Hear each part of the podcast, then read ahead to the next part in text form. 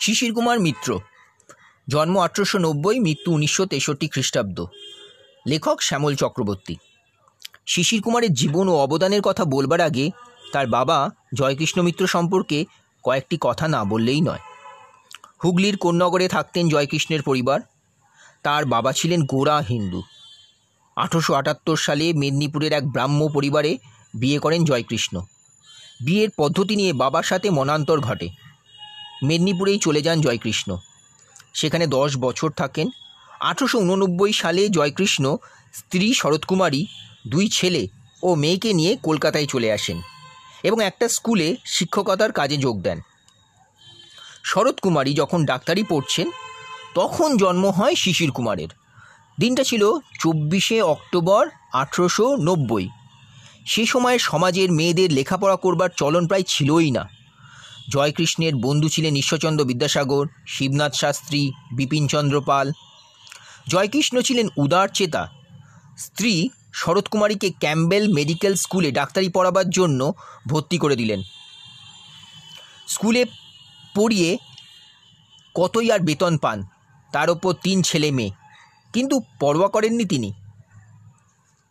সময় মতো পাশ করে গেলেন শরৎকুমারী বিহারির বিহারের ভাগলপুরের লেডি ডাফরিন হাসপাতাল থেকে একটা চাকরির খবর এলো। আবার সিদ্ধান্ত নেবার পালা। কি করলেন জয়কৃষ্ণ? স্কুলের চাকরিটা দিলেন ছেড়ে। ভাগলপুরে চলে এলেন সবাই। জয়কৃষ্ণ ওখানকার পৌরসভায় একটা কেরানির চাকরি জোগাড় করে নিলেন। ভাগলপুরে শিশির কুমারের আর এক ছোট ভাই সুকুমারের জন্মান। ভাগলপুরের জেলা স্কুলে শিশির কুমারের পড়া শুরু হয়। কিন্তু পরিবারে তখন নেমে আসে এক গভীর অন্ধকার। শিশির কুমারের দুই ভাই, সতীশ কুমার আর সন্তোষ কুমার পর পর মারা গেলেন। জয়কৃষ্ণ খুবই ভেঙে পড়লেন, স্বাভাবিক আচরণ নষ্ট হতে থাকল তার। এক সময় পক্ষাঘাতে বিছানা নিলেন, সংসারে মা একা, এদিকে চাকরি, অন্যদিকে দুই ছেলে ও এক মেয়ে। এই অবস্থাতেও ভেঙে পড়েননি শরৎকুমারী এন্ট্রেন্স পাশ করলেন শিশির কুমার। ভাগলপুরেই টি এন জে কলেজে এফএ পাস করেন। দীর্ঘ রোগভোগের পর বাবা ওই সময় মারা যান। শিশির কুমার ভাবছিলেন, পড়া আর চালাতে পারবেন না। মা ছিলেন অন্য ছাঁচে তৈরি। ছেলেকে প্রেসিডেন্সি কলেজে পড়তে পাঠালেন শরৎ শরৎকুমারী একবার কলকাতায় রামচন্দ্র চ্যাটার্জি নামে এক যুবক বেলুনে চড়ে আকাশে উঠেছিল। কয়েকশো ফুট উঁচুতে উঠেছিল এই বেলুন। এগিয়ে গিয়েছিল বেশ কয়েক মাইল। গড়ের মাঠ থেকে বসিরহাট। কোনো একজন ছড়াকার সেই সময় লিখেই ফেললেন, উঠল বেলুন গড়ের মাঠে, নামলো গিয়ে বসিরহাটে। শিশির কুমারের বয়স তখন কত? ছয় কি সাত? কিন্তু ওই ঘটনা তার মনে গেথে রইল। যখন সব জিনিসই মাটিতে পড়ে যায়, বেলুন ওপরে ওঠে কেন? দাদা সতীশ কুমারকে জিজ্ঞেস করেছিলেন ছোট্ট শিশির কুমার। দাদা সাধ্যমতো উত্তর দিয়েছিলেন। জনপ্রিয় বিজ্ঞানের লেখা পড়তে খুব ভালোবাসতেন শিশির কুমার। তিনজনের লেখা তার ভালো লাগতো খুবই। জগদীশচন্দ্র বসু উপেন্দ্র কিশোর রায়চৌধুরী আর জগদানন্দ রায়। উনিশশো আট সালে প্রেসিডেন্সি কলেজে পড়তে এলেন শিশির কুমার। কত কথা শুনেছেন দুজন মানুষকে নিয়ে, জগদীশচন্দ্র বসু আর প্রফুল্লচন্দ্র রায়। এখন নিজের চোখে দেখতে পেলেন। উনিশশো বারো সালে সর্বোচ্চ নম্বর পেয়ে শিশির কুমার পদার্থবিদ্যায় এম এমএসসি পাশ করেন। কিন্তু কি করবেন এবার? মা বসে আছেন পচ্ছে ঘরেই ফিরে যাবেন ভাবলেন। চাকরি নিয়ে মায়ের পাশে দাঁড়াবেন। জগদীশচন্দ্র তাকে সহকারী গবেষক করে নিয়েছিলেন। এমন মানুষের কাছে কাজ করার সুযোগ পেয়েও তিনি থাকতে পারলেন না। ফিরতে না ফিরতেই টি এন জে কলেজে তাকে চাকরি দিল। কিছুদিন কাজ করেছিলেন সেখানে। পরে বাঁকুড়া খ্রিশ্চান কলেজে যোগ দিলেন শিশির কুমার। গবেষণার জন্য মন পড়ে রয়েছে তার, অথচ কোনো সুযোগ নেই। সেই সময় একটা কাজ করছেন তিনি। বাংলায় বিজ্ঞানের অনেক জনপ্রিয় লেখা লিখছেন।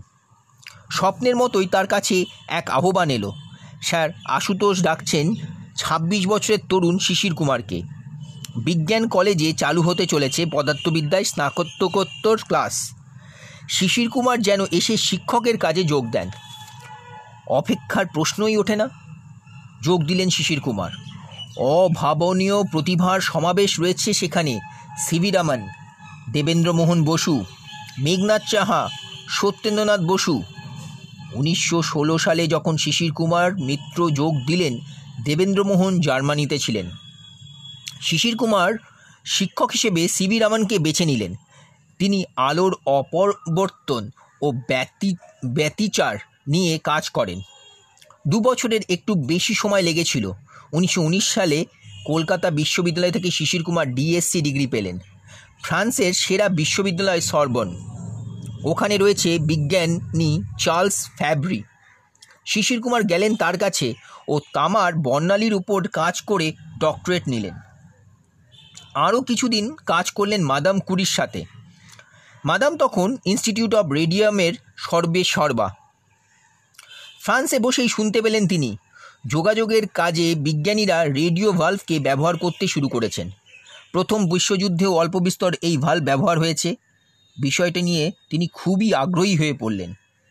কিন্তু জানবেন কার কাছে? দেশে ফেরারও সময় হয়ে এলো।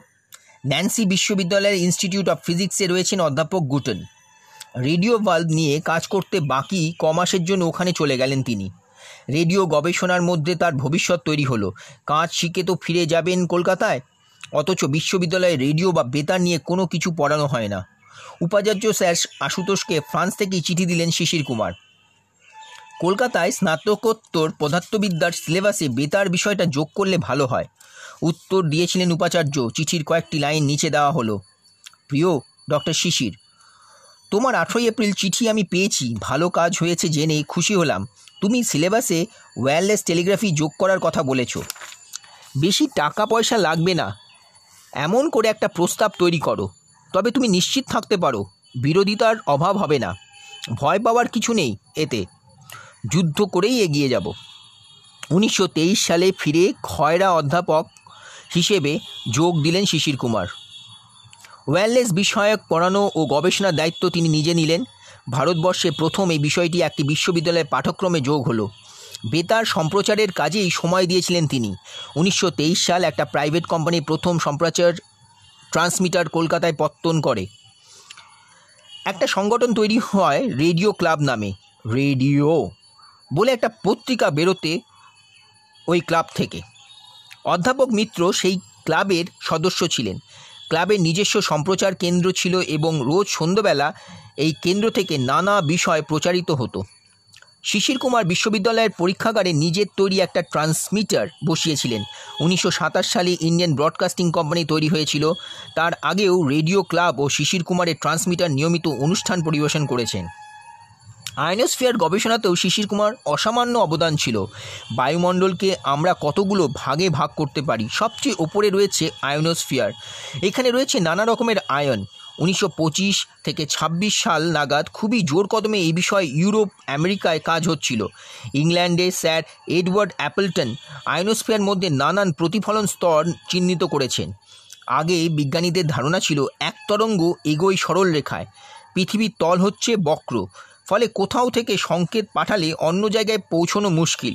অ্যাপলটন উনিশশো পঁচিশ সালে পরীক্ষা করে দেখিয়েছিলেন, এক জায়গা থেকে সংকেত অন্য জায়গায় যেতে পারবে। যেতে গিয়ে যে প্রতিফলকে সংকেতের প্রতিফলন হয়, বের করেছিল অ্যাপলটন এই কাজ অ্যাপলটনকে উনিশশো সাতচল্লিশ সালে নোবেল পুরস্কার এনে দিয়েছিল।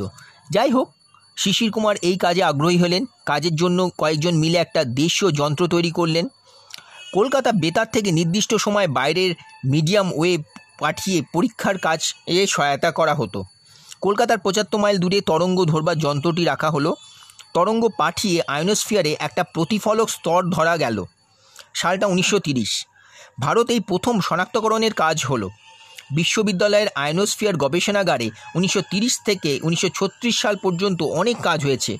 কাজগুলো ম্যাক্সওয়েল সোসাইটি আয়োজিত কিংস কলেজের সভায় উচ্চ প্রশংসিত হয়েছিল। একশো কিলোমিটার উপরে সূর্যের অতিবেগুনি রশ্মি আয়নী ভবন ঘটিয়ে কি করে প্রতিফলক স্তর সৃষ্টি করে, একটা ব্যাখ্যা দিয়েছিলেন শিশির কুমার। ব্যাখ্যাটি আন্তর্জাতিক স্বীকৃতি পেয়েছিল। এই গবেষণা শুধু পৃথিবীর দু এক জায়গায় বসে করলে চলবে না দেশের নানা জায়গায় আরও গবেষণা কেন্দ্র করতে হবে। একটা ন্যাশনাল রেডিও রিসার্চ বোর্ড তৈরি হওয়া খুব প্রয়োজন।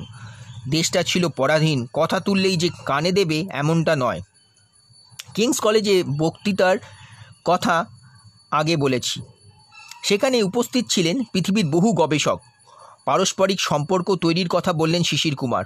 নৈশভোজে অনেক বিজ্ঞানীকেই আমন্ত্রণ জানিয়েছিলেন তিনি। স্যার অ্যাপেলটন এবং অন্যান্য অনেকেই ছিলেন। ছিলেন সেই সময় নেচার পত্রিকার সম্পাদক ডক্টর গেগরি। নেচার পত্রিকায় একটা সুচিন্তিত সম্পাদককেও বেরোলো। ভারত রেডিও রিসার্চ বোর্ড তৈরি করবার এই উপযুক্ত সময়। এই বিষয়ে গবেষণা এখন কলকাতায় অধ্যাপক মিত্র ও এলাহাবাদে অধ্যাপক সাহার মধ্যেই সীমিত রয়েছে। শিশির কুমার ও মেঘনাদ মিলে জোর তদারকি চালিয়ে যাচ্ছিলেন। কে শোনে কার কথা? বেশ কবছর গড়ালো। উনিশশো বিয়াল্লিশ সালে তৈরি হলো আকাঙ্ক্ষিত বোর্ড। অধ্যাপক মিত্র সেই বোর্ডের প্রতিষ্ঠাতা সভাপতি ছিলেন। এরপর দায়িত্ব নিয়েছিলেন অধ্যাপক মেঘনাথ সাহা। কলকাতার বাইরে হরিণঘাটায় একটা গবেষণা কেন্দ্র তৈরি করেছিলেন। ভারতে এটি ছিল প্রথম আয়নোস্ফিয়ার ফিল্ড স্টেশন এবং এটি শিশির কুমার তৈরি করেছিলেন। দি আপার অ্যাটমসফিয়ার নামে শিশির কুমারের একটা বড় বই আছে। বইটি তিনি বাইরে নানা প্রকাশন সংস্থার কাছে ছাপানোর আবেদন রেখেছিলেন। রাজি হননি কেউই। মেঘনাথ সাহার কানে কথাটা যায় তিনি এশিয়াটিক সোসাইটি থেকে বইটি ছাপানোর ব্যবস্থা করে করে দেন। অকল্পনীয় সাড়া পড়ে যায়। তিন বছরে এমন একটি বইয়ের দু হাজার কপি বিক্রি হয়ে যায়। উনিশশো সালে আরও বড় আকারে দ্বিতীয় সংস্করণ বেরোয়। সোভিয়েত দেশ বইটিকে পুরো রাশিয়ান ভাষায় অনুবাদ করে প্রকাশ করেছিল। সক্রিয় নাইট্রোজেন বিষয়েও তিনি কিছুটা কাজ করেছিলেন। বায়ুমণ্ডলের উপরিভাগে কি করে তৈরি হয় এই নাইট্রোজেন, একটা ব্যাখ্যা দিয়েছিলেন। শিশির কুমার কখনো গবেষণাকে শুধুমাত্র গবেষণাগারে সীমিত রাখার পক্ষে ছিলেন না। নিজেই পরিকল্পনা গ্রহণ করে সম্পূর্ণ দেশীয় যন্ত্রাংশ দিয়ে মাইক্রোফোন, লাউডস্পিকার তৈরি করেছিলেন। ইলেকট্রন টিউব তো আগেই তৈরি করতেন। কলকাতা বিশ্ববিদ্যালয়ের রেডিও ফিজিক্স অ্যান্ড ইলেকট্রনিক্স বিভাগে তৈরির পুরোধা ছিলেন শিশির কুমার। বিজ্ঞানী হিসেবে আন্তর্জাতিক খ্যাতি তিনি পেয়েছিলেন। পড়ানোতেও তেমন, তেমনি ভীষণ ভালো। উনিশশো আটান্ন সালে রয়্যাল সোসাইটি তাকে ফেলো নির্বাচিত করেছিল। উনিশশো বাষট্টি সালে তিনি জাতীয় অধ্যাপক রূপে সম্মানিত হয়েছেন। উনিশশো তেষট্টি সালে তেরোই আগস্ট এই কর্মচঞ্চল বিজ্ঞানীর মৃত্যু হয়।